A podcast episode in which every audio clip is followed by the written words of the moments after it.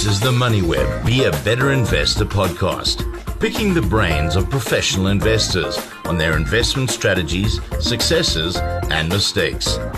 Your host, van Niekerk. Welcome to this week's edition of the Be a Better Investor podcast. It's the podcast where I speak to professional investors about their investment journeys and why they pursued a career in managing other people's money. We also discuss how they approach the management of their own money as well as their best and worst investments ever. And the idea is to find those golden nuggets from their perspectives and experiences to assist amateur retail investors to become better investors.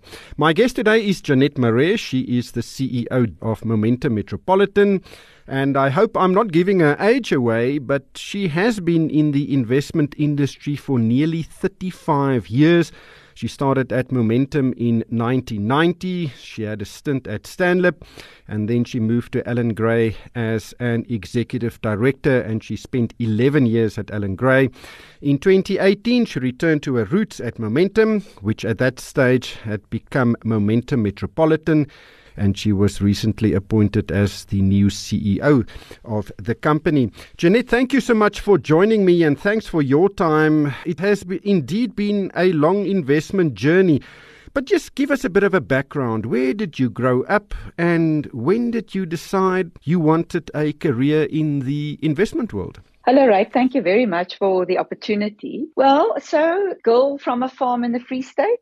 I grew up, my dad, my grandfather was a farmer. My father took over from him and I grew up on that farm. So I think the one thing that, you know, I've been asked these questions quite a bit over the last, you know, two, three weeks since the announcement of the CEO position that I've been appointed in. Just, you know, where did this all come from? And I think the one thing I can say is that I really didn't have any role models in financial services, definitely not but even not in business. You know, when you grow up in the Southern Free State, I mean, the most professional people you probably know are your teachers and, you know, maybe, maybe the dominee. So for me, it really has been kind of a career that I carved out myself. And I mean, you asked me when did I decide? I think there's often synchronicity or, you know, luck involved too. My first job was at Momentum and in a way, I stumbled into a, a fantastic industry rather than almost to have chosen that as a career. So it's kind of developed over, yeah, the last 33 years. So you didn't grow up in a household where investments were discussed often and where you were part of the financial planning, for example, of, of, of the family? It's a yes and a no answer. Um, I'm the oldest of five kids, and I always was a bit of a, you know, I always loved mathematics and you know, did well at school. So my dad did use me often in conversations. And I guess, you know, there was maybe a, a, yeah, some of the learnings that I've had there, but, you know, let me explain that. So never investments on a farm. All of the investment is always back in the farm. It's back in buying more cattle or sheep or another piece of land, but it, I can't say that I ever grew up in a world where there was any investments made. I guess my father also believed, you know, the farm is his pension and that will look after himself. I mean, that's a whole conversation all by itself. And he had an, an absolute aversion to debt. So my father, to him, the worst thing in the world was debt. And, you know, when I look back at it today, I think, you know, there's some truth in it, but, you know, there's not just bad debt. Some debt are actually good debt where he would rather have waited, you know, another three or five years to buy that tractor, but he never bought it. Um, he never, yeah, I mean, he, if he couldn't buy it cash, he didn't do it. So that was it. But investments, no, not at all. When did you buy your very first share or made your first investment with money you have made? Okay, so I'm actually when I when I thought about it last night, I thought it is actually quite amazing. I should mention it. I'm one of those lucky people who has earned a salary, and I knew what it was every single month since March 1990 when I started my first job at Momentum. I've also earned a bonus every single year of the last 33 years, but that is it. I've never inherited money. I've never made money on the side. I've never had anything else. So actually, everything I have today was built up in the very traditional way of a contribution to a pension fund every single month since March 1990. And that is actually what has become quite comfortable, sizable portfolio today. Your question, when did I buy my first share? Actually, when I left Momentum in 1999, I worked at PSG and our equity fund manager there. Um, actually to this day manages my equity portfolio and we'll go to that now. But um, louis um, recommended that if i had a little bit of money which i had then you know from from a bonus that i invested in naspers. So i was a well it wasn't early then but early for me. My very first share was bought totally on the recommendation of someone that i knew and trusted and I still have those Naspers shares to this day. And you should have paid, if I remember correctly, about 23 Rand for one of those shares. Uh, currently, it's over 3,000. Exactly, exactly. And I've never taken dividends. The dividends was always reinvested to buy more. It was one of those things, you know, and I think that is the benefit of earning a salary is that you can you can live within what you know is coming and you have the ability to i mean it's it's one of my belief systems you know put something away every month. The first month you miss it the second and the third month you don't even know it's going. And then forget about it. You know i mean forget about it is a, is a different concept. You know you've got to think about it. But like try and never dip into that leave that on the side and live with what you earn and try and separate that and that is actually all i did and today you know, uh, it's a it's a comfortable portfolio. Your savings debit order should go off first. Uh, you shouldn't try and save what's left over at the end of the month because uh, in many cases there isn't a lot left over over at the end of the month. Yeah, and you know, right? that's that's also the, the benefit of just having making a pension fund contribution. It goes off your salary before it even hits your bank account. And I think many people don't realize, you know, how valuable that form of saving is because you and of course, you know, it's more difficult for entrepreneurs, but, you know, many people who earn a salary, um, I've always contributed the maximum that I could and it goes off and you don't miss it because it never hits your bank account. So you never start almost to live on that money because it's, it's never there. And you just kind of cut your cloth on, on what you earn. And I think many people don't realize when you ask people, tell me about your investments, they often don't even mention their pension fund. Um, and for many people, that is the largest and biggest investment they'll ever have, you know, over time, because at least if you have a pension fund, it's there and you don't touch it. Unless, of course, you know, you dip into it. But yeah. So you approach uh, savings and investments within two categories. The one is your pension fund that is managed by someone else. It, there are strict rules attached to the investments of pension funds, but then you also have a discretionary portfolio. How do you approach the discretionary part of your savings? Well, I have never managed it myself. So, I mean, you would think, you know, I've, I've spent 30 years in the financial services industry, but to be honest, I was paid a salary and spent all my time helping to manage, you know, businesses that manage clients' money. And, you know, it's a little bit like what the teacher with the, with the kids who can't, you know, do their homework or the, the cobbler in his shoes. I've never actually, um, managed my own money. And it's a belief system for me. You know, I've got to, I've learned a few things that today have become a belief system for me on investments. And the one is you know, if you have a trusted advisor and someone who's an expert, I mean, you very, I very carefully chose the person who, who does that for me. In fact, I have three advisors. They all do different things for me simply because firstly, I don't have the time. They force me to have a meeting with them once a year, which means that at least once a year you think about this and you have a proper conversation about it. And then I trust and pay them to take care of it for me. So that's the way in which, you know, I approach it. And my portfolio, the, the, the share portfolio, actually quite a bit of it is not even in direct shares. It is in, in unit trusts. But I have a deep belief, and Allan Gray taught me that in equities and in active equity management. So I can, you can, my, that portfolio is, is actively managed and all of it is in equities. In fact, when I looked last night, I was a bit surprised to see that you know, I have almost no cash in my portfolio. I have very little bonds in my portfolio. But then I believe, you know, I've built it up over 33 years. I've never needed it. So I'm a true, true long term investor. And hopefully I have another 30, 35 years ahead of me. So, yeah, I mean, I just believe in the, that long term power of compound interest, being in equities, and you know, the portfolio today show that. But you would receive a statement once a month. Do you scrutinize the statement and the underlying investments and then compare it to your own perspectives of the investment market? Or put maybe differently, do you phone those financial advisors and say, listen, I don't think uh, currently Meta and Google is the way to go, rather other options? No, I actually don't. I absolutely trust them. When we see each other, we have a conversation about what worked and what didn't work. I will give my perspective on, gee, why did we do this? And, you know, often by the time you ask the question about, you know, why was I in this or that, he can already say, well, you know, good thing we are because, you know, it's, it's picking its head up. And I think that is exactly the principle. You know, when you manage your own money, you are a little bit more emotional about it. You're probably a little bit more fearful about it. And you probably end up doing exactly the wrong thing at the wrong time. I mean, if I think about it, I've been an investor in the equity market through the tech bubble, through the financial crisis. I've never switched out ever. I've never been in cash. I've never tried to time the market. And I think it is because I had a trusted advisor that helped me with it and I wasn't involved in that portfolio myself.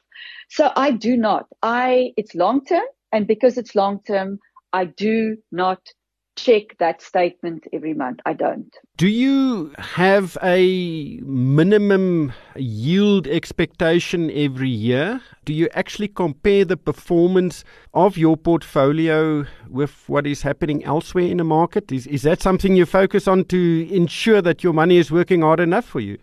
So it also automatically happens. You know, I do believe in, in eating your own cooking which means that, you know, when, when I worked at Allan Gray, my entire portfolio was managed by Allan Gray managers. I believe that, you know, for me to stand up and have any credibility in front of clients, I have to be a client myself and I have to experience what our clients are experiencing. And um, when I moved to Momentum, back to Momentum Metropolitan five years ago, I, I actually moved my entire portfolio onto the Momentum platform.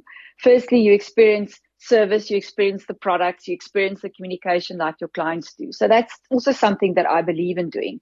But by doing that, of course, I have a very good feeling at all times of what the market is doing, what our own unit trust funds are doing, you know, what the rest of the portfolio is doing. So it's more of a comparison of, you know, how does my private share portfolio stack up against the unit trust portfolio that I also have?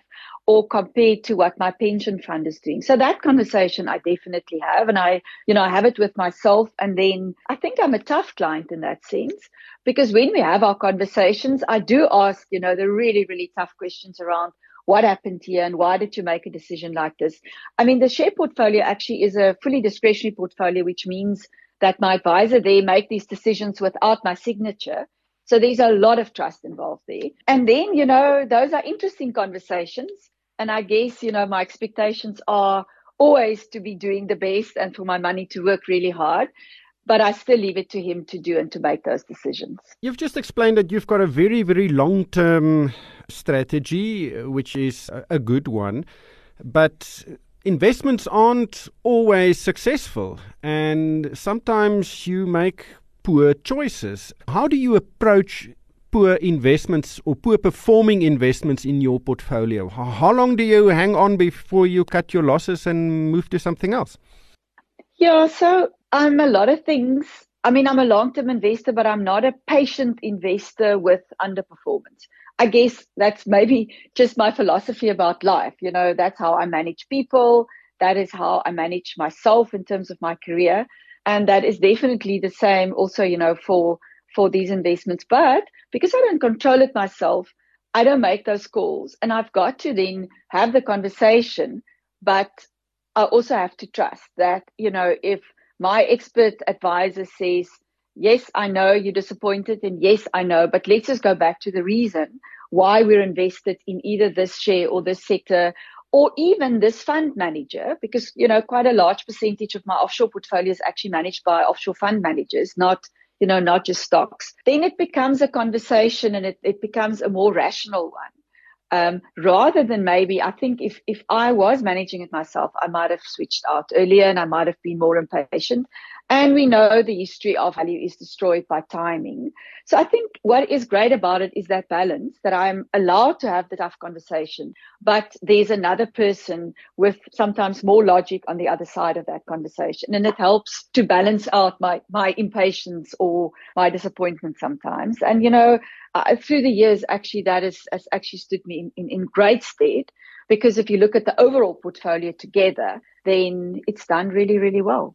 So, what do you actually own at the moment? What is the mainstay of, of your current portfolio? Yeah, so it's split literally down the middle 50, 50% offshore, 50% in South Africa. The 50% in South Africa is all in direct shares. Okay, that excludes, of course, you know, my, my pension fund. I mean, that's not included there. And it's quite a diversified, oh, it's not diversified. It's quite a kind of a large portfolio of different holdings my biggest holding, of course, is Naspers.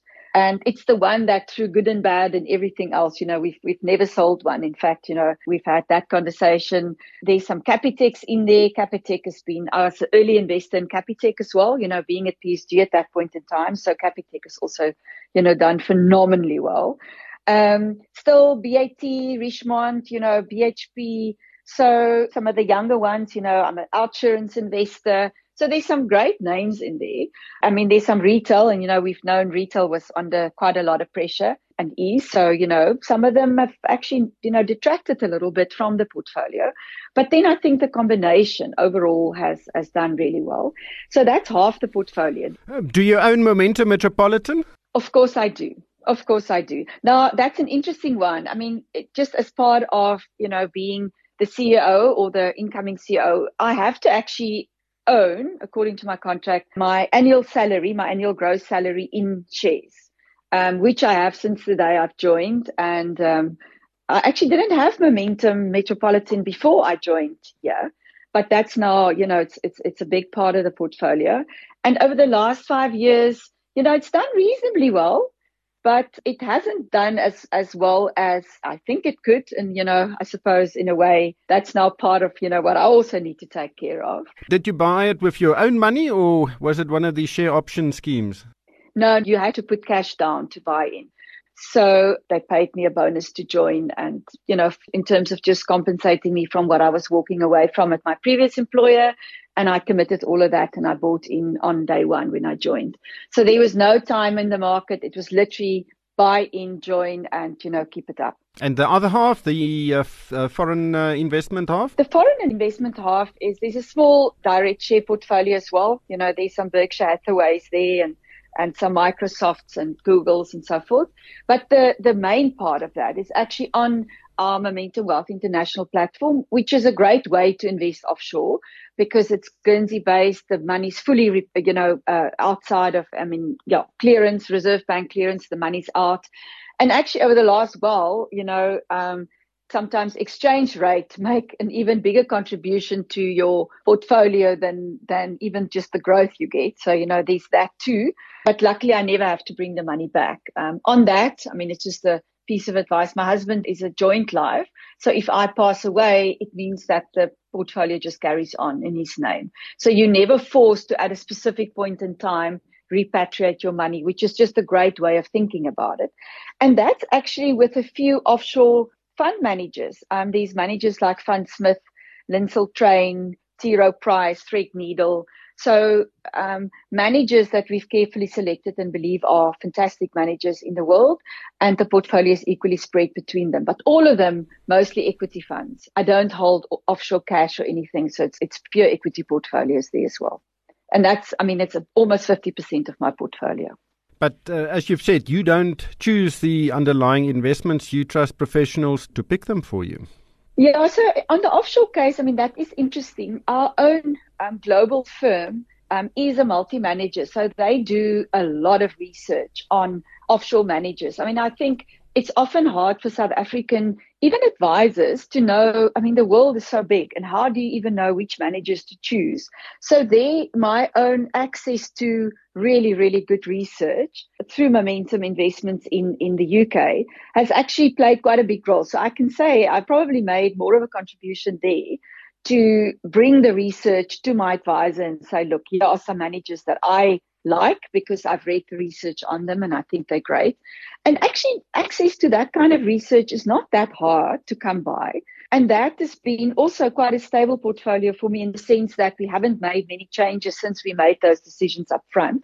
And now it's also just a portfolio that we manage on the platform. So there I actually played more of a role than locally. I think locally it's easier to make those choices because you just know the market better.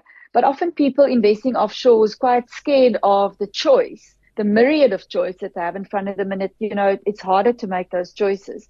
But like I say, there, luckily, I think the, the access to research to my own firm has helped me quite a bit to help uh, make a contribution to those choices. Now, the question that makes all of my guests normally uh, giggle. You've said you've invested in Naspers in the late 1990s. That uh, share has performed phenomenally well, as, as well as Capitec. So I'm going to leave the, the best investment, would be one of those two. But what has been the worst investment you have ever made? It's actually more of a, of a story that It, it relates back to what I said up front about my dad and, and his absolute aversion to debt. So when in, in 2000, when I moved to Cape Town and, you know, my husband, well, he was just my boyfriend at that point in time, but we decided to buy a property together. Um, I, at that exact point in time, because I left Momentum, you know, had access to my pension fund that I built up over the first 10 years. I mean, this is a terrible mistake for anyone that knows anything about investments, but let me come clean with it. So I cashed in a third of my pension fund. So I didn't preserve all of it. I cashed in a third, paid a lot of tax on it and used it as a deposit on this house that I'm sitting in right now. So we've been living in this house in Hout Bay for 23 years. And if I compare it to what my Naspers shares did for me at that point in time, this must be the most expensive house on earth because of, firstly, you know, the loss of 10, your first 10 years in any investment is the most important because of compound interest. I cashed in. I bought the house at the same time that luckily I did some other, you know, better investments. But if you com- compare that today, the one decision I made myself was the worst decision that was ever made in my 33 years of being an investor. I think that is very, very valuable. Sometimes you don't make a mistake when you buy, you make a mistake when you sell and sell for the wrong exactly. reasons. But Jeanette, thank you so much for sharing your insights today. And um, i have picked up a few golden nuggets, which um, I think other people will also be able to use and and uh, become better investors because it's not easy. There are ups and downs, um, and it's always uh, key to handle the downs better than the ups. But we'll have to leave it there. Jeanette, thank you so much for your time. Thank you, Ryk. That was Jeanette Marais. She's the CEO of Momentum Metropolitan. Show me the money.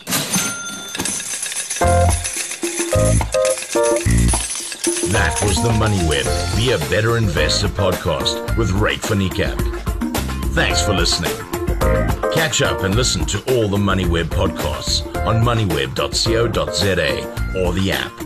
MoneyWeb, your trusted source for business and investment insights.